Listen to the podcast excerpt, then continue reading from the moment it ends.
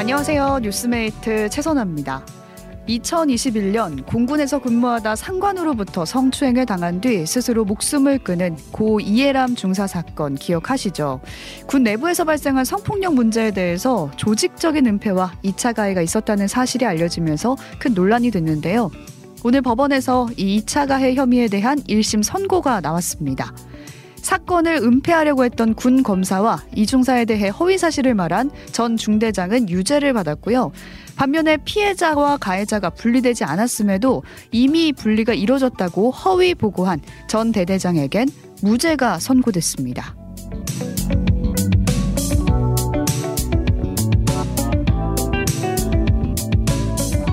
법정에서 선고를 듣던 이중사의 어머니는 의식을 잃고 쓰러졌고요. 이중사의 아버지는 선고가 끝난 뒤 무죄를 받은 전 대대장에게 네가 어떻게 무죄냐며 울분을 터뜨렸습니다. 과연 항소심에서는 유족의 울분이 풀릴 수 있을까요? 2024년 1월 15일 월요일 오뜨밀 라이브 시작합니다.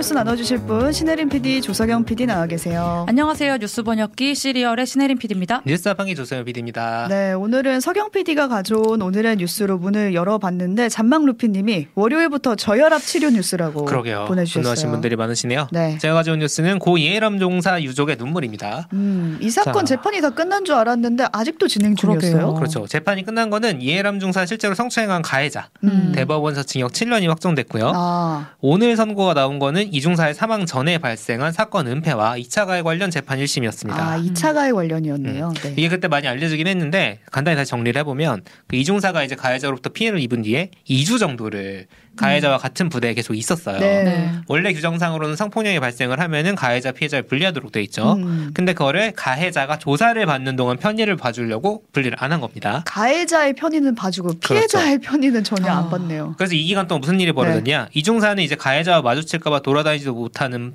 반면 가해자는 이게 일상적으로 있을 수 있는 일인데 신고 당했다. 라면서 이제 악의적 소문을 퍼뜨리고 다니고 아. 동료 군인들에게 탄원서를 받으러 다녔습니다.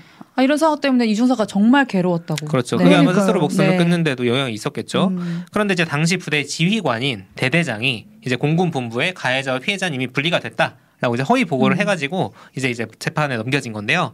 이 가해자가 또 이중사를 회유하거나 사건을 은폐하려고 했음에도 징계를 하려고 하지 않았다. 음. 이게 또 이제 직무유기다. 이 두 가지 혐의가 걸려 있었습니다. 네. 근데 이걸 재판부가 무죄라고 판단한 이유가 있을 네. 거 아니에요? 이유가 있습니다. 한마디로 요약하면은 일부러 그런 건 아니었다라는 아. 건데 대대장은 가해자 피해자가 분리된 줄 알았다는 거예요. 그때 이제 이중사가 청원 휴가를 냈거든요. 네. 휴가를 냈으면 밖에 나갔겠지라고 생각을 해서 원래는 가해자를 다른 부대로 보내야 되는데 음, 음. 피해자가 부대에 없을 것으로 생각을 하고 이렇게 분리됐다라고 생각을 한 거죠. 그런데 안에 있었고요. 그리고 가해자 징계나 분리에 대해서도 나름대로는 여러 절차를 지키려고 노력은 했다. 그러니까 그 노력이 부족했지만 직무유기로 형사처벌할 정도는 아니다. 음. 라는 게 재판부 판단입니다. 쉽게 말해서 악의를 가지고 일부러 건게 아니니까 해야 할 일을 충분하게 못한 걸 가지고 형사처벌할 수 있느냐라는 음. 거죠. 유족 측에서는 항소한다는 입장이고요. 네. 앞서 오프닝에서도 전해드렸듯이 오늘 이중사 어머니는 어, 쓰러지셨습니다. 아. 그러니까 언제쯤에 유족의 울분이 풀릴 수 있을까? 그리고 이제 그걸 위한 사법이란 무엇일까? 음. 이제라는 생각을 하게 한 뉴스죠. 네, 그러니까 이게 2021년에 사망한 사건이었는데 아, 저는 그 유서가 아직도 생각이 나거든요. 아, 그렇죠. 이해람 중사가 사망할 때 유서에 조직이 나를 버렸다 이렇게 음. 적었어요. 배신감이 엄청났죠. 이번 판결이 중요한 이유는 이런 일이 이런 조직 문화가 바뀌지 않는 이상 다시 음. 반복될 수도 있는 거거든요. 그렇죠. 네. 이, 이 사건이 일어났을 때 2021년이었잖아요. 그때 해군 사망 사건도 있었고. 맞아요. 그 다음에 같은 해군 부대에서 또, 다, 또 같은 또 성폭력 사건이 일어나기도 했었거든요. 그러니까 계속 어딘가에서는 계속되고 있는 일이라서 이런 그렇죠. 어떤 판례 같은 게 중요한 건데. 음. 그리고 직무를 음. 어디까지 책임을 지울 거냐도 되게 중요한 문제긴 음. 하죠. 네. 지금 전소영 님이 피해자가 휴가 낸 게 어떻게 불리인가요? 라고 보내주셨네요. 그렇습니다. 네. 좀 씁쓸한 뉴스였고 제가 가져온 오늘의 뉴스는 미성년 폭주족 만드는 렌터카 업자입니다. 음. 음. 최근에 그 청소년들이 무면허로 운전을 하다가 뭐 사고 냈다 이런 네. 뉴스가 되게 자주 들려왔거든요. 네. 근데 제가 보면서 아 그럼 부모님 차를 끌고 음. 나왔나? 음. 이거 차를 어디서 나서 얘네가 끌고 나왔을까? 그러게요. 이런 생각이 들었는데 그 궁금증이 오늘 이 기사로 풀렸습니다. 음. 한겨레 기자가 불법 렌터카 업자에게 미성년자인 척 연락을 해본 거예요. 네. 결론부터 말씀을 드리면 미성년자라도 무면허라도 차를 쉽게 빌릴 수 있더라. 이 기사 보고 따라할 사람만 없었으면 좋겠네요. 네, 네 따라하시면 안 됩니다. 네, 불법입니다. 네. 그러니까 전 연령 환영이라고 광고하는 렌터카 업자가 있었대요. 음. 근데 이 사람한테 나 미성년자인데 차 빌릴 수 있을까요? 이제 물어본 거예요. 메신저로. 그랬더니 이렇게 답을 해요.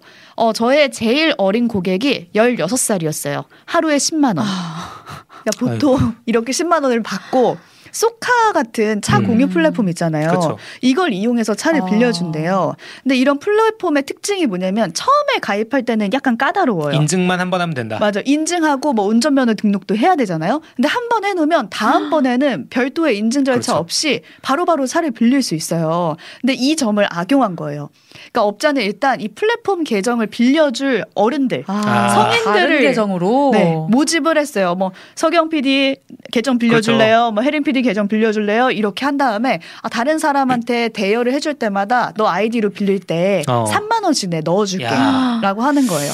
그러면 한 한 달에 150 정도는 최소 너한테 들어갈 거다. 이런 식으로 그 계정을 꼬시는 거죠 사람을. 야 이거는 그렇게 따져보니까 제가 계산을 해봤더니 그럼 한 달에 한 50명 정도가 그 계정 하나로 불법으로 차를 빌릴 수 있는 거거든요. 계정 하나당 그렇다는 거죠. 그렇죠. 근데 이들이 다 미성년자일 수도 있는 거잖아요. 와. 근데 실제로 최근에 그 미성년자가 무면허로 운전하다가 적발되거나 사고 나는 음. 건수가 급격하게 늘고 음. 있다고 하거든요. 그러니까 5년 전과 비교를 해봤을 때 500% 가량 급증을 했대요. 야 이거 너무 심하네요. 지금 대석김님 저런 건 살인 조장 아닌가? 그러니까 무면허 음. 운전자에게 무, 면허 운전을 조장하는 거니까. 그렇죠, 그렇죠. 그렇죠. 음. 이 불법 렌터카 영업은 그렇게 어떻게 막을 수 있어요? 이게 문제가 처벌할 방법이 마땅히 없다는 게 정말 큰 문제거든요. 이럴 수가 있나? 그러니까 법, 법적으로 벌금은 있어요. 그러니까 대여 사업 사업자가 운전, 운전 자격을 제대로 확인 안 음. 했을 때 과태료를 물게 돼 있는데 이게 그래봤자 최대 500만 원밖에 안 한대요. 아. 그리고 계정을 빌려준 사람도 있을 거 아니에요. 음. 네. 그런 사람한테는 징역 또는 2천만 원 이하의 벌금. 이건 좀 세잖아요. 네, 그렇죠. 네. 근데 적발 자체가 쉽지 않다고 아. 하더라고요. 음. 그래서 저는 법이 이렇게 보완되는 데는 시간이 좀 걸리니까 차 공유 플랫폼에서 음. 그 계정 명의자랑 실제 운전자가 일치하는지 음. 확인하는 기술이 도입돼야 된다. 이런 전문가의 의견이 되게 야. 인상적이었어요. 이었거든요. 이거를 이거 너무 당연한 건데 사실 어, 떻게 보면 이걸 의무적으로 하게 해야 되는 아. 거죠. 생체 인식 같은 음, 거 그런 게 필요하겠네요, 진짜. 네. 그렇죠. 음. 편하게 하자고 인증 한 번만 하게 한 건데 어떻게 보면 그렇죠. 사실 자, 그 그렇게 맡겨놓으면 안 되는 일이었다. 어, 윤준영님은 전 그냥 운전 안 할래요. 아, 그것도 방법이긴 한데요. 아, 돌아다니면 안 되잖아요, 이 차들이. 음. 아 저는 또 타야만 하는 사람으로서 이거 무섭더라고요. 그렇죠. 음. 그리고 계정을 빌려준 사람도 어쩌면 공범이잖아요. 그러니까요. 공범이죠. 아, 이거 엄청나게 나쁜 짓이죠. 그 애들이 운전해보고 싶은 그 심리를 이용해서 돈벌이를 하는 어른들의 문제이기도 하거든요. 음. 처벌이 좀 강력하게 됐으면 좋겠다는 생각을 그러게요. 합니다. 뭐 잡을 수 있을 텐데 제대로 안 하는 거 아니냐 의심하시는 분도 계신데 음. 이거는 시스템을 만들어 놔야겠네요. 그러게요. 플랫폼에서 뭐. 좀 그러다가 교통사고 나고 하면 어떡합니까? 이게 보면은 예를 들어서 이제 성인 아닌데 미성년자한테 음. 예를 들어 주류 같은 거 팔아, 팔면 영업이 정지돼 버리잖아요. 네. 그래서 막 억울한 일도 생기고 하는데 음, 음. 그 정도로 강력하게 규제 안 하면은 자율적으로 그거를 할까 싶기도 음, 하네요. 음. 그렇죠. 그러네요. 네. 해리 PD가 가져온 오늘의 뉴스도 보겠습니다. 남성 난임 환자 9만 명입니다. 어, 신선한 어, 뉴스였어요. 남성 난임 환자 얘기예요. 네. 난임의 기준이 뭐냐면 피임 도구 없이 12개월 이상 성생활을 했는데 임신을 시도했으나 실패한 경우 음. 그거거든요. 근데 이 난임이라는 글자 앞에 사실 너무나 당연하게도 뭔가 여성이란 성별이 잘 붙잖아요. 맞아요. 보통 그렇게 생각하죠. 네. 하지만 임신을 시도하는 건 여성만이 아니죠. 남성, 네. 여성 둘 다인데 여성만 난임일 확률이 100%일 건 아니겠죠. 음. 그렇죠. 한국 한국보건사회연구원에서 오늘 난임 시술을 받은 남성의 심리사회적 어려움이라는 논문을 음. 네, 새로운 논문을 발표를 했는데 음. 이 논문에 따르면 남성 난임 환자가 전체의 35%가 넘는데요. 그게 9만 명인 거고요. 어. 9만 명? 네, 네. 이게 뭐 기형 정자증, 뭐 네. 정자 부족증, 뭐 이런 질환인데 건보를 건강보험을 적용받은 시수, 적용받는 시술을 받은 환자 기준에서 17년에 약 5,200명이었던 환자가 어. 21년에 6만 5,900명으로 늘었다고 야. 해요. 계속 늘고 있네요. 네. 엄청 늘었네요. 네. 약 12배가 는 겁니다. 음. 그러니까 논문은 이 시술 경험이 있는 남성 중에 8명을 심층 인터뷰를 했거든요.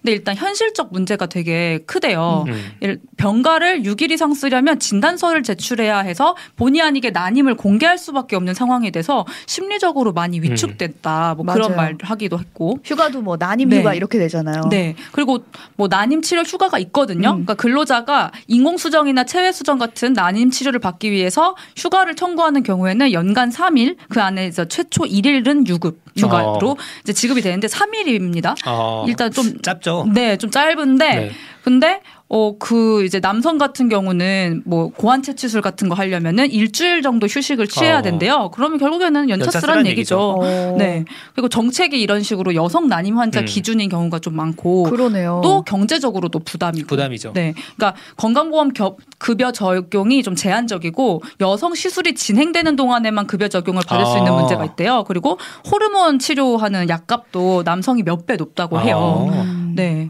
뭐 이런 문제가 있는데 사실 제일 문제는 아까 그 논문이 심리적으로 아, 이제 그렇죠. 뽑았다고 했잖아요. 네. 그게 문제예요. 그러니까 뭐 뭔가 이런 멘트가 있었어요. 인터뷰 중에 비정상이라는 생각이 들어서 부끄럽고 수치스러웠고 스스로를 많이 탓했다. 음. 이런 인터뷰 멘트가 있었는데 사실 뭐 맨박스라고 맨박스. 하잖아요. 뭐 남자는 강해야, 강해야 되고, 되고, 뭔가 성생활을 잘해야 되고 뭔가 음. 몸에 하자가 있으면 안 되고 그렇죠, 막 그렇죠. 그런 어떤 남성다움에 대한 그 부분에 실패했다고 느껴가지고 아. 뭔가 거기서 더 위축되는 그래서 우울감도 굉장히 심하다고 하네요. 그래서 맞아요. 심리적으로 문제는 더 클 수 있어요. 그 인터뷰에 네. 보니까 동정하는 눈빛이 싫다 아. 이런 네. 얘기도 있더라고요. 네. 이게 문화가 이제 남성 커뮤니티 안에서는 그런 게 되게 약자처럼 치부될 그쵸. 수가 있으니까. 그래서 이제 남성이 육아휴직 쓰는 거를 힘들어하는 것처럼 난임이라고 음. 말하고 이제 휴가를 쓰는 건 얼마나 또 힘들까라는 아, 생각이 드는데 난임 자체로도 힘든데요, 그죠? 그렇죠. 그러니까 보건복지부가 지금 저출산 해결 위해서 난임 치료도 지원 확대하고 한다 하는데 음. 이 논문을 좀 유심히 보고 음. 남성 난임 대책에 좀 많이 주목을 해야 되지 않을까 싶어요. 그렇죠. 네. 난임 부부를 위한 지원책을 낸다고 하는데 여태까지는 이제 여성에 좀 중점이 그쵸, 많이 그쵸. 맞춰져 있었다라는 생각이 듭니다. 네.